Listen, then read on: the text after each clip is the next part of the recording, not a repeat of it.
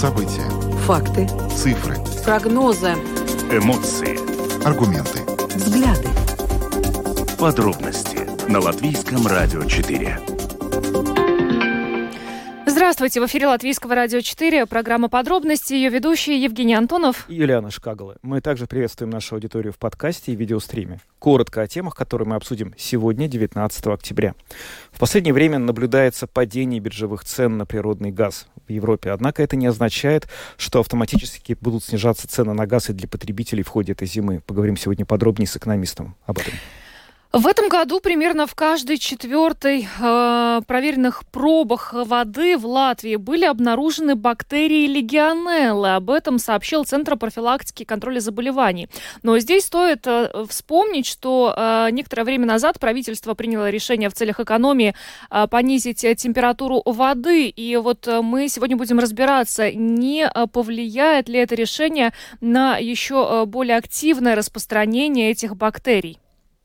В Херсоне происходит так называемая эвакуация. А, оккупационные власти заявили, что население, жители этого города, а также соседних а, регионов, районов могут покинуть его и переместиться на левую сторону а, Днепра. Это происходит на фоне контрнаступления ВСУ. И, в общем, теперь вопрос времени, как будто бы через какое количество недель, дней, месяцев а, а, вооруженные силы Украины смогут отбить этот город. И сегодня подробнее поговорим об этом с украинским экспертом. Государственная полиция передала в прокуратуру для уголовного преследования дело э, избранной в 14-й Сейм от партии э, э, стабильности депутата Глории Гревцовой, которая э, предоставила заведомо ложные сведения Центральной избирательной комиссии. Мы все помним, был ну, такой небольшой скандал, и в социальных сетях оказалось, что Глория Гревцова предоставила ложную информацию о своем месте работы и также э, полученном образовании голосовании. Ну и сегодня э, партия э, после того, как стало известно, что дело передано в прокуратуру, провела пресс-конференцию. Сегодня более подробно мы обсудим э, сложившуюся ситуацию с избранным в 14-й Сейм депутатом. Ну и под занавес нашей программы мы поговорим о проблеме трудных детей. А, в Латвии около 10 тысяч детей, которые уже совершили нарушение закона, и несколько десятков тысяч тех, кто рискует совершить какие-либо нарушения. О том, собственно говоря, насколько трудно получать информацию об этих детях и вообще справляться вот с этой проблемой, мы обсудим эту тему сегодня с экспертом. Ну а далее обо всем по порядку. Подробности прямо сейчас. Это программа «Подробности» Латвийское радио 4. Потребители на рынках Европы наблюдают, что биржевые цены на природный газ снижаются, и предполагают экономисты, что они останутся низкими в течение всей зимы. Насколько это, собственно говоря, повлияет на тот уровень цен, который мы платим за газ в течение этого сезона? А, сейчас будем об этом говорить с экономистом банка Луминор Петрисом Страутеншем, который с нами сейчас на видеосвязи. Добрый вечер. Добрый вечер. А, господин Страутович, ну уже начали э, мы вроде как радоваться тому, что цены на газ снижаются, но все-таки экономисты достаточно скептичны в своих прогнозах и считают, что не будут эти цены такими же низкими всю зиму. Почему? Неужели нет у нас действительно никакой надежды, что э, цены продолжат снижаться на газ? Ну, надежда такая есть. Ну, э надо понимать то, что э, цены для потребителей, они образуются из э, биржевых цен э, по среднему долгое время. Каждое такое понижение цен, которые мы сейчас видим, это хорошая новость. Но то, что цены так резко снизились в течение, скажем, одного-двух недель, этого, ну, это еще не все решает.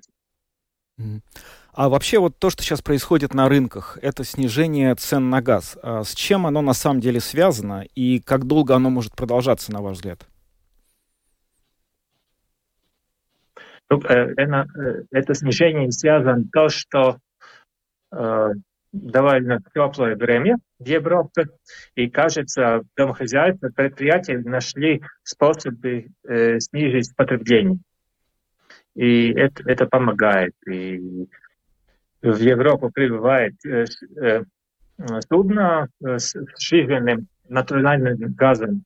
И все это вместе работает на отношении предложения и спроса. Ну, то есть получается, что если э, погода сохранится такой же теплый, то есть не будет суровой зимы, и, соответственно, потребление э, газа не будет высоким, то можно рассчитывать, что это снижение продолжится. И наоборот, да, если будет суровая зима, увеличится потребление, то цены э, неизбежно пойдут вверх. Повлиять на это никак нельзя, так. только погодные условия. Ну да, я думаю, что погодные условия – это самый главный фактор. Э, в краткосрочной перспективе, если мы говорим о следующем году и еще больше в 2024-2025 году, тогда и строительство терминалов и, и ну, другие, другие решения, э, технические решения будет влиять на цену. И, конечно, и события Э, которые связаны с войной в Украине. Mm-hmm.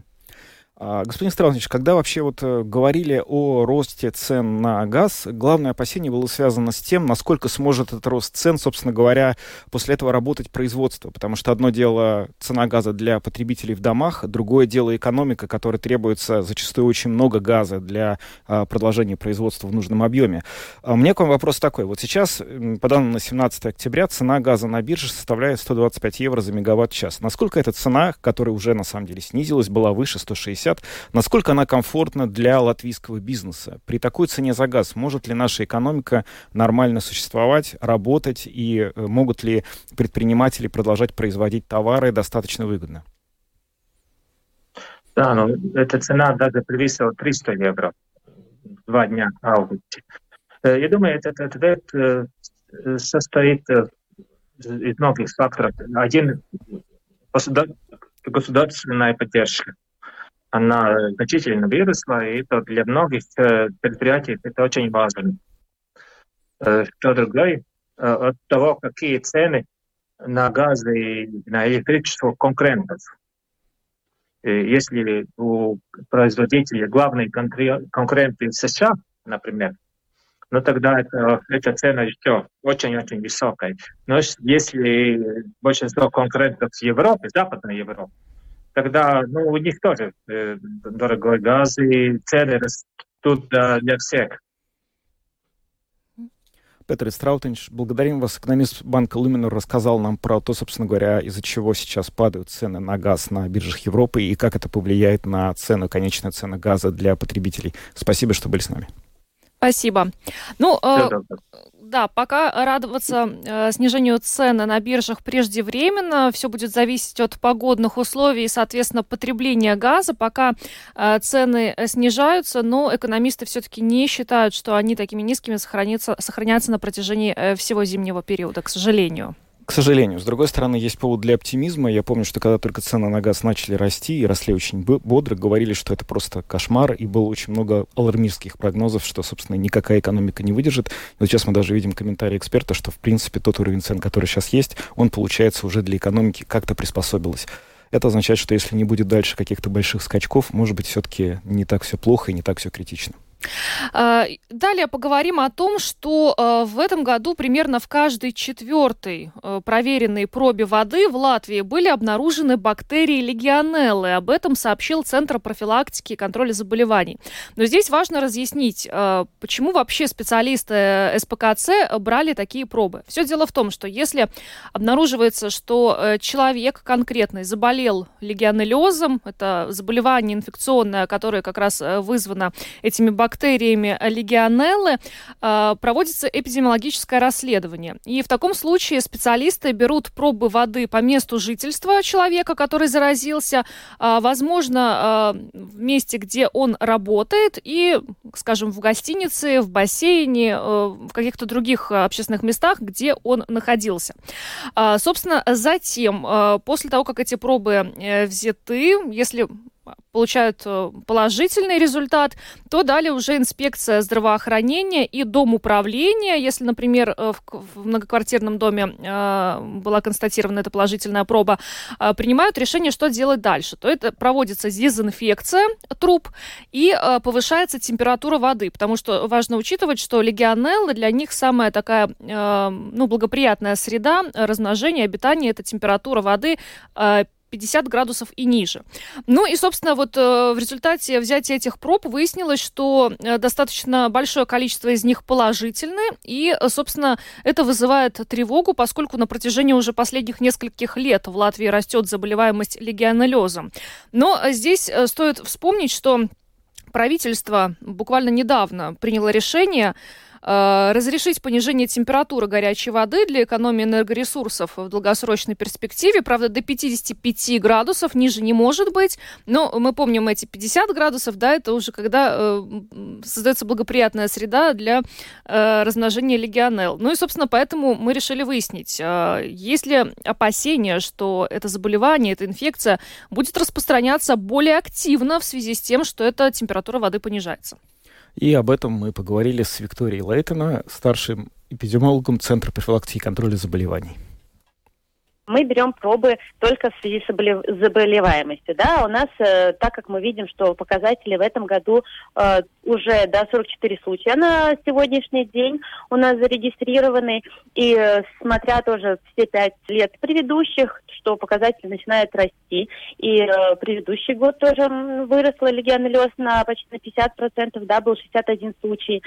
Поэтому как бы берется проба воды больше. Ну, получается, если там 27 случаев, конечно, только выезжали на те случаи. Но так как в этом году уже зарегистрированы 44 случая, э, на сегодняшний день мы взяли уже 158 проб воды, да, и э, это было и горячие, и холодные пробы. 76 э, было проб горячей воды, и 82 было холодной воды. И э, да, 52% э, из, всех, из всей горячей воды были позитивные. И вот когда вы понимаете, что конкретно, например, в квартире или в доме э, положительная проба, то что дальше происходит? Самое необходимое, конечно, когда у нас приходит ответ э, на положительную да, пробу воды, мы самое первое, что мы сообщаем инспекции здравоохранения обязательно и, конечно, дом управления. Тогда они дальше, у них есть уже какие-то свои там меры по безопасности, ограничить Э, это легионеллез, да, им надо обязательно сделать дезинфекцию, э, либо превысить, э, мы как, как наша служба предлагает, конечно, надо повысить температуру, да, и обязательно сделать дезинфекцию. Тогда бактерии при повышенной температуре погибают, и они берут опять, у них идет контрольная, уже не мы берем воду, но сам домоуправ... ну, сам дом или домоуправление э, после всей этой очистки воды э, еще раз берет э, пробу воды, ну, если там нету, не обнаруживают бактерии, сообщают и нам, и инспекции здравоохранения. Если вдруг бактерия до сих пор там есть, пробах, тогда они уже делают, ну, следующее, да, дезинфекцию там или еще раз увеличивают какие-то там меры воды на какое-то время, да, угу. именно поднимая температуру. А скажите, а у вас есть, у эпидемиологов есть предположение, почему у нас растет заболеваемость? Во-первых, да, надо отметить то, что это очень специфическая заболеваемость, да, мы не можем заразиться это э, человека к человеку, да.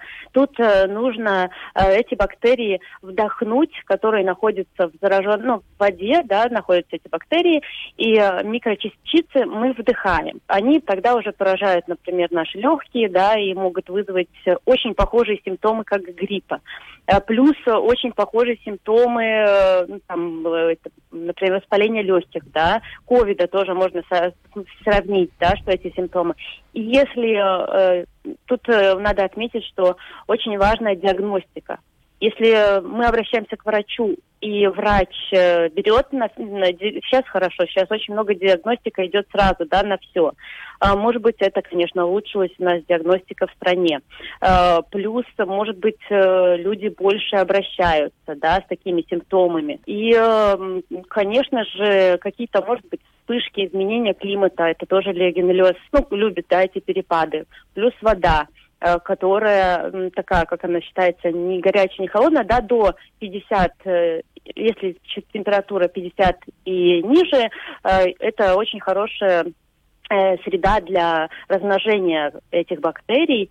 И еще плюс то, что это в совокупности необходимо, чтобы эти бактерии были бы в трубах, которые уже начинают там зарастать или какие-то у них там биопленка образовываться, да, если это трубы новые чистые, им негде зацепиться, они могут, мы просто тогда советуем, да, когда какие-то меры, вы долго не были там в квартире, тогда эту воду обязательно надо пора открыть, чтобы она протекла. И, конечно, если это застой, и тогда уже легионеллез, легионеллы больше начинают размножаться. Получается, что сейчас эти риски э, распространения легионелл возрастут, учитывая, что из-за э, вынужденной экономии э, будут ну, специально понижать температуру воды в трубах в многоквартирных домах? А, да, сейчас э, в связи с этим, что э, вышел, да, такое, что мы, что могут дома управления в домах понижать температуру, э, если, конечно, там надо обязательно предупреждать жителей, да, этой квартиры, что воду будут тоже понижать, и, конечно, эти риски надо написать. Им надо сообщить, что должно, что они могли сделать, да, как бы с нашей стороны были тоже такие рекомендации даны, что сделать, чтобы не заболеть, да, потому что если мы будем пить эту воду, то, конечно, мы не заболеем. Очень важно, что еще иммунитет, да, чем э, там старше человек, хронические заболевания, там курильщик, э, риск сразу заболевания растет.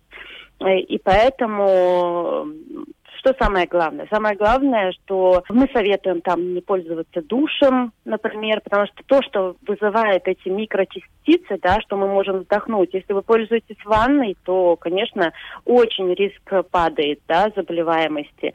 Э, также там кондиционеры там не пользоваться или какими-то джакузи не пользоваться, э, тогда уже риск, риск сразу снижается. Да, но не у всех дома есть ванна, есть люди, у которых просто душевые кабины, и там уже никак как не избежать да, да. этого? Но тут, э, тут мы советуем, тут понятно, да, не избежать. Тут мы советуем, опять же, либо если вы долго не были в, ну, не пользовались, да, не открывали этот кран, то надо, э, во-первых, про, надо промыть, да, сами может тоже пользоваться, и головки эти от душа промывать, и также открывать воду, чтобы она прошла какое-то время, потому что эти бактерии могут э, скапливаться именно на головках душа, например, да, если вы их просто м, поддержите эту воду открытой, то они все выйдут.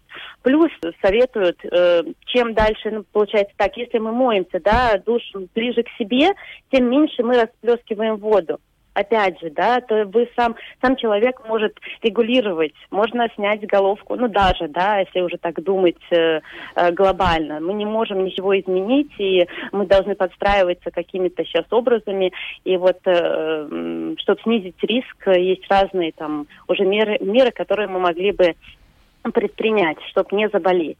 Но вообще это лечится, вот если человек подхватил эту а, бактерию? А, да, конечно, лечится. Единственное, что ну, пишется, конечно, что где-то 20% летальный исход. Но опять это зависит только человека, от его возраста и от его какое-то состояние здоровья, да, и какие-то хронические свои заболевания, которые у него есть. По легионеллезу, например, если человек заболевает, он на самом деле такие довольно-таки тяжелые формы. Это либо пневмония, которую о, большинство случаев госпитализирует, да, или та же лихорадка, которая тоже очень ну, тяжелая поэтому там температура сильная и ну, большое, да, там какие-то э, похожие на грипп, то тоже больше, больше всего этих людей госпитализируют. И тогда уже делают какую-то э, диагностику в больнице. Но большинство случаев, конечно же, это госпитализированные случаи. Виктория Лейтон, старший эпидемиолог Центра профилактики и контроля заболеваний, рассказала нам о тех э, проверках, которые э, специалисты проводили в случаях, когда уже был подтвержден э, легионеллез у конкретных людей. Ну, в общем-то, что нужно знать? Во-первых, пока не, не стоит паниковать, потому что правительство приняло решение допустить снижение температуры воды до плюс 55 градусов. Э, э, специалисты все-таки заверяют, что э, тревожная ситуация и наиболее благоприятная среда для распространения легионелл, когда температура воды 50 градусов и ниже, то есть у нас все э, по закону, ну, в рамках этих допустимых норм. И э, также стоит э, все-таки учитывать, что, ну, минимальные какие-то меры гигиены, имеется в виду чистка всех принадлежностей, принадлежностей, душевых, кран и так далее, ну, для того, чтобы обезопасить себя от таких бактерий. А мы переходим к следующей теме нашей программы и поговорим о том, что происходит в Херсоне. Там началась сегодня так называемая эвакуация из этого города на левый берег Днепра. Накануне эта эвакуация началась из соседних э, собственно, примыкающих к Херсону районов э, Херсонской области, оккупированной в данный момент э, Россией, и о том вообще, что это может означать, и как скоро вооруженные силы Украины имеют шансы восстановить контроль за Херсоном и соседними районами. Мы поговорим сейчас с экспертом, директором Украинского института политики Русланом Бортником, который находится с нами на прямой видеосвязи. Руслан, добрый день. Здравствуйте, коллеги. Ну, вопрос к вам связан с тем, что вот э, что известно о том, как проходит эта так называемая эвакуация, насколько вообще она массовая, кого вывозят, насколько успешно, это обязательно или добровольно? Расскажите то, что знаете. Ну, э, она в какой-то мере проходит, потому что мы видим кадры людей, которые собираются перебраться на другую сторону реки Днепр. Э, вряд ли она проходит в тех объемах, которые заявлялись в российских медиа. Они, напомню, что Россия собиралась эвакуировать около 60 тысяч человек э, в самом Херсоне проживает, который тоже находится на правом берегу реки Днепр. Э, проживает ну, около, наверное, 100 тысяч человек на данный момент, не меньше. Поэтому это такая ограниченная эвакуация. Э, заявлено, что за, вроде якобы за сегодня перевезли 7 тысяч человек, но цифры эти ничем подтвердить мы сегодня не можем. Потому что мы понимаем, что российские медиа их преувеличивают, эти цифры. У Украины отсутствуют сегодня измерительные инструменты для того, чтобы достоверно оценить размеры этой эвакуации. Сама эта эвакуация, она не столь проста, как кажется на первый взгляд. Да, много кто говорит о том, что Россия готовится эвакуироваться с э, правого э, берега Днепра, и она готовится оставить Херсон, правобережные районы Херсонской и Николаевской области, которые она э, контролирует. Э, косвенно, возможно, об этом говорят вчерашние слова Сурова, Суровкина, о том, что, возможно, придется принимать непростые решения э, по, по, Хер, по Херсонской области. Вы имеете в виду Суровикина, но, который командует... Суровикина, да, прошу прощения. Да, все. Да. Да, э, но это может быть не совсем так. Это может быть и военная хитрость, направленная на то, чтобы уменьшить численность мирного населения в этом регионе, разгрузить Э, логистику через Днепр для военных поставок, разгрузить от гражданского транспорта, гражданского населения.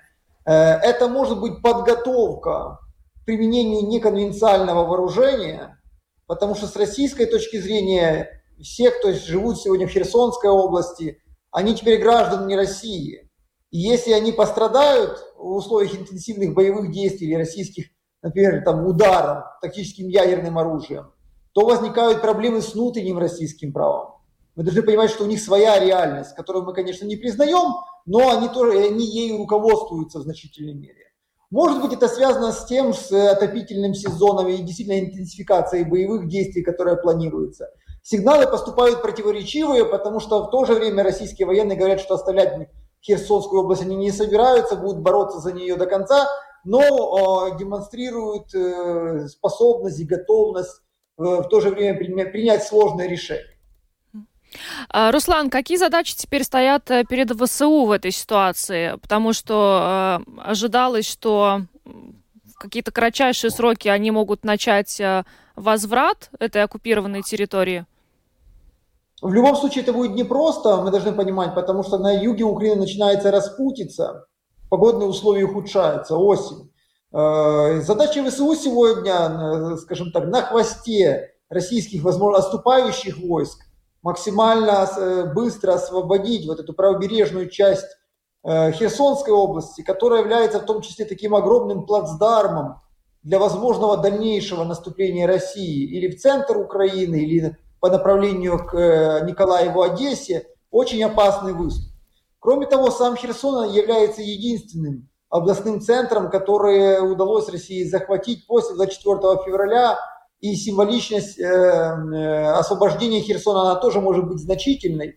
И именно освобождение Херсона может, может выступить, а может и нет, но может выступить в качестве переломного момента в э, войне.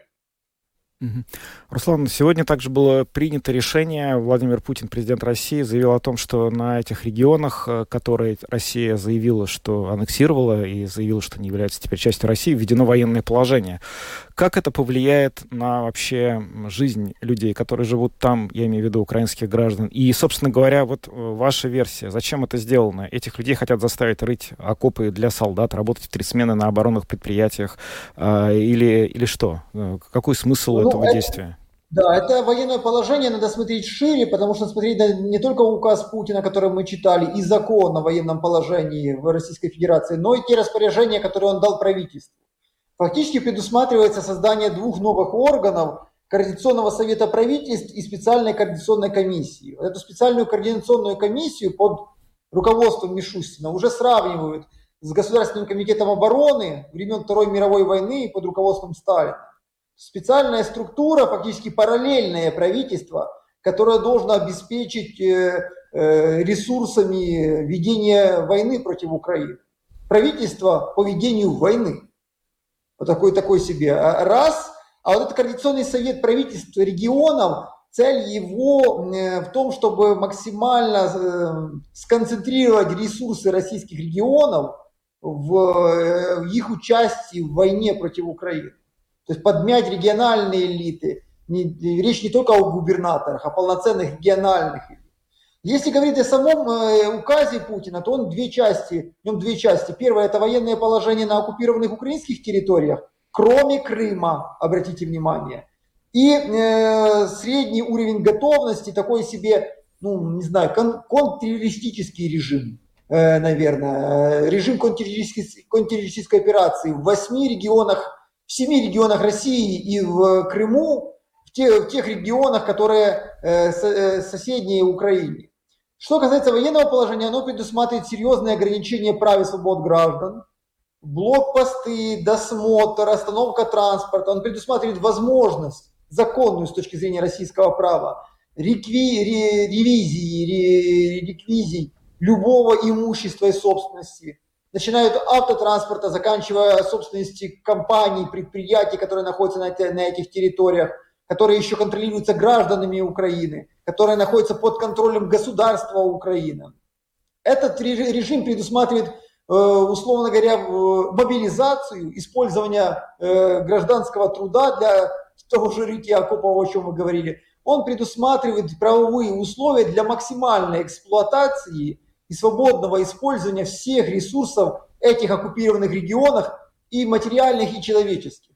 Вот этот желтый режим для восьми российских регионов, 7 плюс одного российских регионов, он предусматривает расширение полномочий губернаторов в значительной мере, усиление прав силовой структуры, создание специальных штабов, то есть такой себе полувоенный режим, который позволит, Россия надеется, что он позволит ей в большей мере обеспечить контроль над общественной безопасностью э, в этих регионах, насколько я понимаю, и тоже использовать э, более эффективно и свободно использование э, экономических ресурсов этих регионов, собственности и там, имущества частных компаний, кого будет нужно. Руслан Бортник, директор Украинского института политики, рассказал нам про то, собственно говоря, как проходит так называемая эвакуация из Херсона, о которой накануне объявили оккупационные власти э, в этом регионе украинском, и, собственно, что означает сегодняшнее заявление Владимира Путина о том, что в этом регионе и ряде других областей вводится военное положение. Спасибо большое, Руслан. Спасибо, коллеги.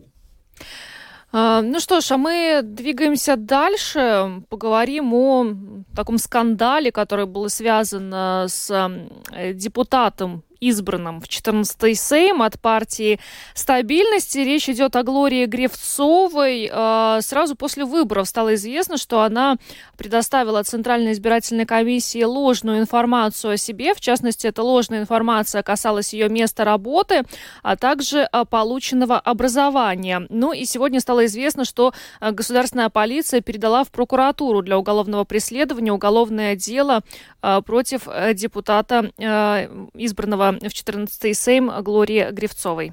И сейчас с нами на прямой телефонной связи Алексей Росликов, лидер партии Стабилитаты. Алексей, добрый вечер. Добрый вечер. А, расскажите, пожалуйста, о том, а, что вообще стало причиной, на ваш взгляд, этого нарушения, как вообще так вышло, что была предоставлена неверная информация в Центр избирком. Сегодня с утра у нас была э, большая пресс-конференция возле здания полиции государственного, центрального здания. Очень важно понимать, что сейчас на нашу политическую силу оказывается определенное давление. И государственная полиция участвует в этом очень активно. Из нас пытаются сделать новую, старую оппозицию 2. Ну так, чтобы мы были бы в тишине, но всегда в нужный момент нажимали правильные кнопки. Именно так сейчас формируется эта новая власть. Мы прекрасно понимаем, что создать коалицию из 54 голосов – это абсолютно неэффективно. И мы четко понимаем, что однозначно этой коалиции будет необходима помощь на стороне. На нашу помощь они могут не рассчитывать. Поэтому полиция сейчас очень жестким образом используется, а возможно сама участвует вот в этой вот ситуации. Вы много помните за последние пять лет дел, которые рассмотрели бы вот так вот за пять дней? И сразу в прокуратуру, и сразу в суд. Ой, сомневаюсь, что полиция может этим похвастаться. А, это ни в коем случае не нивелирует какие-либо допущенные ошибки. Но а, описки или ошибки в анкете, ну, на мой взгляд, на данный момент немножко переоценены. Но пускай суд решает э, эту ситуацию, я очень надеюсь на объективность судьи. А почему вы полагаете, что переоценили эти ошибки? Все-таки э, речь идет о месте работы, о полученном образовании. Ну, вот я, честно, так трудно могу, мне трудно представить, как можно сделать описку вот в этом месте. Может быть, вы могли бы пояснить, как такое могло произойти все-таки? Первое, самое главное, важно понимать, что независимо от того, какое у вас образование, даже 9 классов, вы имеете право быть кандидатом в депутаты и стать депутатом. Независимо от того, есть у вас работа или ее нет, вы можете э, быть кандидатом и стать депутатом. То есть, соответственно, совершать злонамеренно эту ошибку – абсолютно дело опрометчиво. Оно никак не влияет на ход событий. А вот, например, как один из кандидатов в Вену, вот его указывать место, которое не существует, и об этом написали даже медиа, но там почему-то а, не возбудили уголовное дело. Или как один из депутатов другой партии, который не указал, что он работал со спецслужбами еще при советской власти, ну, как-то подзабыл. А это тоже запрещает быть кандидатом в депутаты. Про это дело тоже не возбуждают уголовных расследований. Вы поймите одну простую вещь, что любая ошибка в анкету может вкрасться. И даже закон о парламентских выборах позволяет эти ошибки исправлять. Только вот я в ЦВК, как руководитель партии, уже два раза написал, дайте исправить ошибку. И все два раза мне даже не ответили. Зато дело возбудили. Ну, мы же понимаем смысл этого дела. Поймите еще раз, тут вопрос не исполнения закона, тут нет нарушения, которое, скажем так, повлияло э, абсолютно безумно на ход событий э, касательно выборов. Здесь вопрос, чтобы пристегнуть одну конкретную новую партию, убрать, так сказать, немножко пыла нее, чтобы стала более сговорчивой и начала сотрудничать. Вот и все. Вы сегодня на пресс-конференции сказали, что госполиция пытается захватить власть над законодательным органом, тем самым ставя под угрозу безопасность государства. Это достаточно громкое обвинение. Можете ли вы обосновать его? Первое и самое главное, все абсолютно свои факты и контраргументы я изложил в своем заявлении Государственной службы безопасности. Это очень важно. Обвинение не громкое, абсолютно естественное. Если из классифицированных баз данных уходит информация в СМИ, и мы сейчас говорим про другого кандидата его прошлого, как это объяснить? Вы не можете сейчас зайти и любого человека в Гугле проверить на такое. Нет. Человек, который эту информацию дал, он ее слил.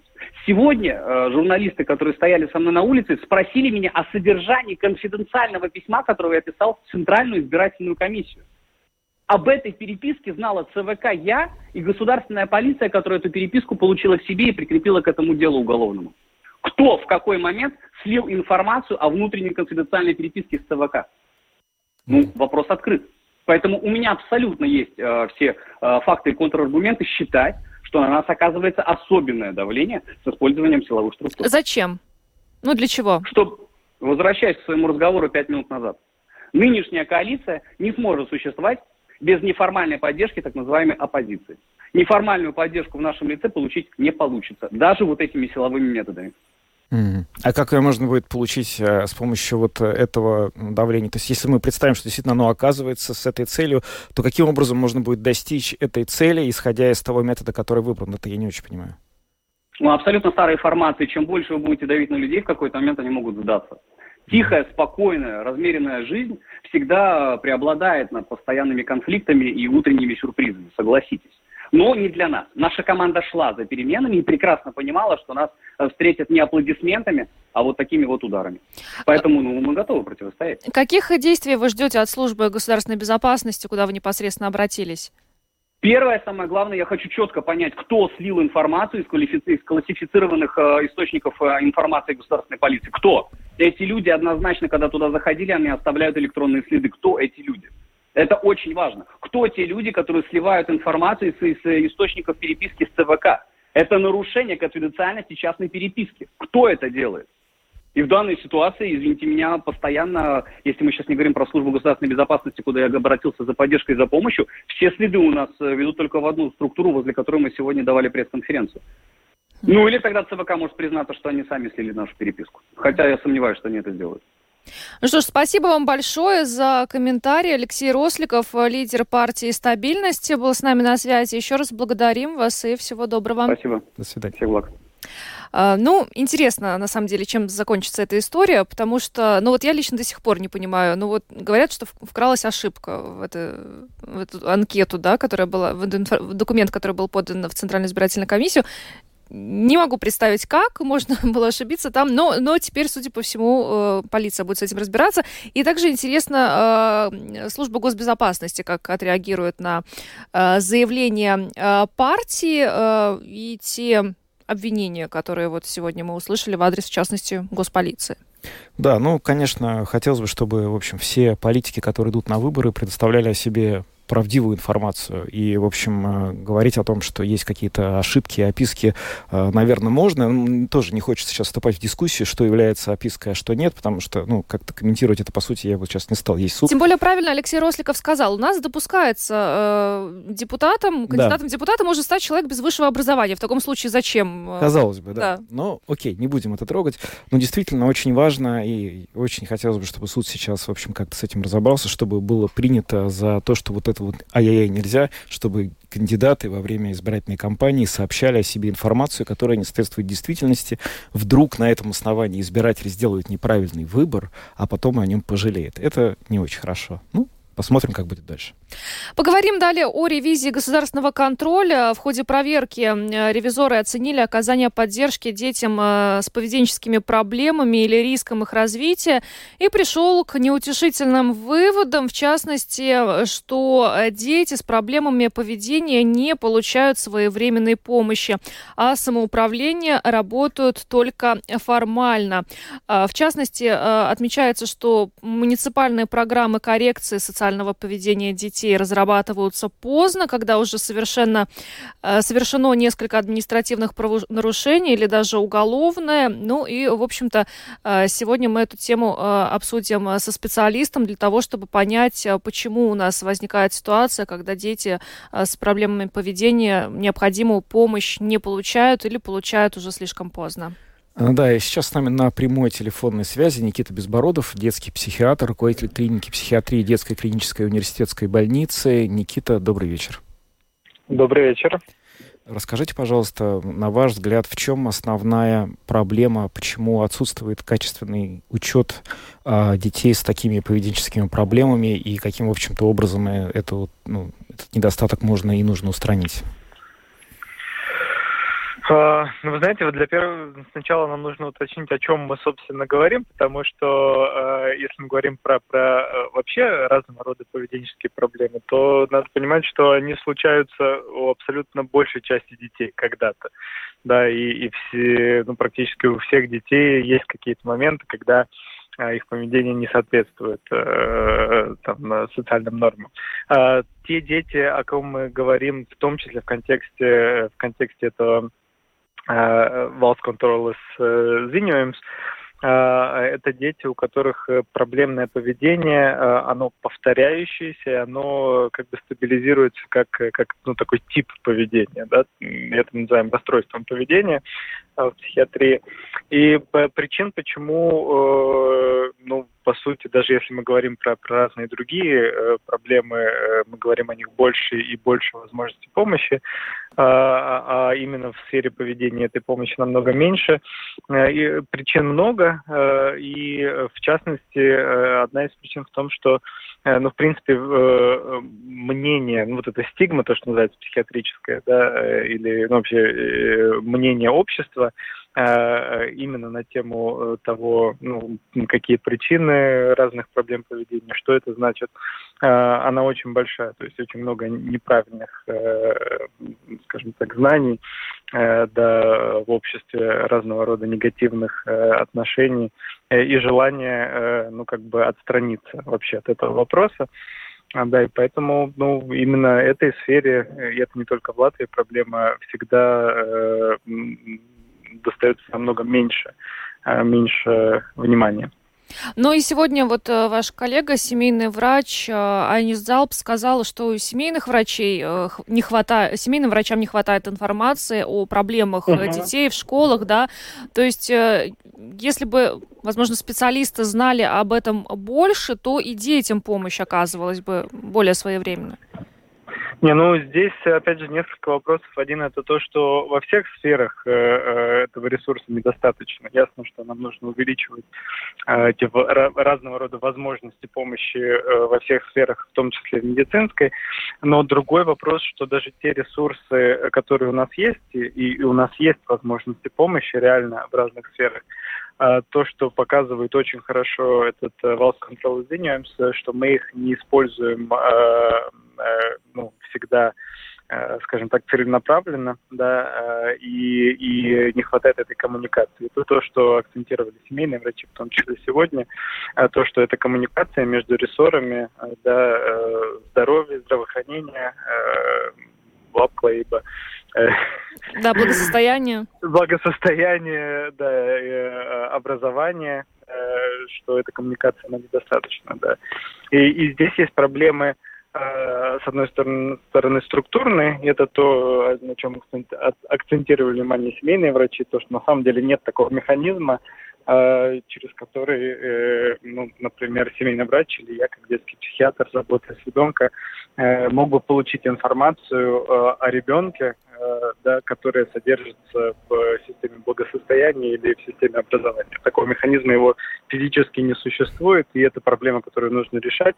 Ее можно решать э, разными способами. На самом деле есть эти модели взаимодействия в других странах, но, но эта проблема у нас в данный момент не решена. Но еще одна проблема – это то, что сам ресурс, э, например, семейной медицины, он недостаточен, да, его тоже нужно э, как бы Э, поддерживать да, и, и улучшать для того, чтобы семейный врач мог быть вот этим вот э, э, координатором э, случая, да, и это одна из проблем, то, что в ситуациях, когда у ребенка э, есть масса нерешенных проблем, как со стороны здоровья, так со стороны э, социальной или образовательной, э, у нас в данный момент нету, э, ну, как бы этого э, координатора случая, не знаю, как по-русски это сказать правильно, Gadium Coordinator или Case Coordinator по-английски, это та институция или тот человек, который был бы ответственен за ребенка, а не за отдельные его потребности, да, и который помог бы в этой сложной системе помощи, э, которая в каком-то объеме доступно, но ну, как бы навигировать, да, и, и чтобы ребенок эту помощь получил. Нередко бывает так, что вот эти дети с трудные, подростки, трудные дети с расстройством поведения, они, в общем, из тех семей, где большие проблемы. И, собственно говоря, на уровне семьи невозможно найти какие-то ресурсы изыскать для того, uh-huh. чтобы помочь детям с этими проблемами справиться. Там просто, ну, а, нечего искать. И э, в этой связи вопрос, какая институция сейчас а, наверное, могла бы эту роль сыграть, заменить вот эту вот э, зачастую отсутствующую как бы по факту семью. Это могла бы быть школа, это могла бы быть какая-то другая организация. Что вы по этому поводу mm-hmm. думаете? Ну, это не всегда, надо сказать, отсутствующая семья, но если мы говорим про поведение, ясно, что у поведения нету, э, например, генетических прямых коррелятов, то есть наше поведение, оно не зависит от того, какая у нас генетика, как, как, как у нас мозги работают. Э, конкретно поведение зависит от среды. Оно появляется в среде, и оно зависит от среды. Если у ребенка есть проблемы поведения, особенно если они выражены, устойчивы, то это абсолютно четкий сигнал о том, что что-то в той среде, где он находится, не в порядке, да, не соответствует его потребностям и возможностям. Э, и семья – это одна важная сфера, э, но, безусловно, еще одна важная сфера, э, где ребенок находится ну, большое количество времени, это сфера образования. И здесь, конечно, это тоже один ресурс, который ну, не до конца эффективно использован. И на эту тему большие дискуссии, в том числе в последнее время, произошли в контексте возможных изменений в законе об образовании. А, именно про детей с, с агрессивным поведением. А, есть здесь надо понимать, что у ребенка, если э, эти паттерны э, поведения, э, они очень проблемные в разных средах, это значит, что в семье этот ресурс уже недостаточен, как вы уже указали. И ну, в моем представлении, да, школа, образовательная система – это та среда, природная среда, где мы можем этих детей ну, поймать, да, как, как в такую Э, не знаю, сеть э, помощи, где мы их можем э, и где мы их мы им можем эффективно помочь. А как вот здесь, здесь в этой важно... ситуации, как в этой ситуации найти да. баланс? Потому что ведь бывает так, что, ну, условно говоря, мы можем начать помогать трудным детям, у которых проблемы в семье, но это происходит uh-huh. в школе. И как сделать так, чтобы помочь им, но при этом, чтобы это не шло, соответственно говоря, за счет учебного процесса всех остальных детей, у которых нет таких проблем в семье, чтобы, условно говоря, проблема одной семьи и одного конкретного трудного подростка не ложились на весь класс или, на, не знаю, на всю школу даже? Ну, это в некотором смысле, в моем представлении, философский вопрос, э, потому что э, э, здесь ну, важно понимать, что это в любом случае наши общие проблемы. Мы все в одной лодке находимся, мы все в этом обществе живем. Э, и если мы эти проблемы все вместе э, не решаем, да, то, то в любом случае мы их будем решать, никто другой. Э, но позже намного больше и с большим, ну, как бы с большим задействованием необходимыми ресурсами. Да, здесь сама эта постановка вопроса, мне кажется, странной. Да. Что ж, спасибо вам э, большое. Никита Безбородов, детский психиатр, руководитель клиники психиатрии детской клинической университетской больницы, был с нами на связи. Еще раз вас благодарим за интервью и хорошего вечера ага. вам. Да, До свидания. Да. Спасибо. Э, стоит отметить, что вообще э, по данным, которые имеются вот и в распоряжении госконтроля, в 2020 году в Латвии было не менее 10 тысяч детей с поведенческими проблемами, и более 36 тысяч детей находились в группе риска их развития. Ну, то есть, очевидно, таких детей очень много, помогать им следует, но существуют определенные проблемы, и вот как Никита Безбородов отметил, в том числе проблемы в коммуникации между различными структурами, которые которые должны были бы и разрабатывать программы поддержки, и, собственно, информировать о том, что такие дети вообще есть. Да, не говоря уже о том, что просто, очевидно, не хватает ресурсов э, для того, чтобы обеспечить необходимыми специалистами все те уровни, где, собственно говоря, этим детям можно было бы помочь. Возможно, если бы на всех стадиях, начиная от детского сада и заканчивая школой, в конце концов, эти специалисты были, они были доступны, их было в достаточном количестве, может быть, не было бы такого количества трудных детей, или бы эти проблемы выявлялись на достаточно ранней стадии, чтобы с ними можно было разобраться более эффективно. А сейчас, конечно, когда вот те цифры, которые ты сейчас обозначила, они очень большие, это десятки тысяч человек, проблему одномоментно не решить. Ну что, на этом а, программу подробности мы завершаем. С вами были Евгений Антонов, Юлиана Шкагла, звукооператор Регина Безаня, видеооператор Роман Жуков. Всем хорошего вечера, встретимся завтра. До свидания.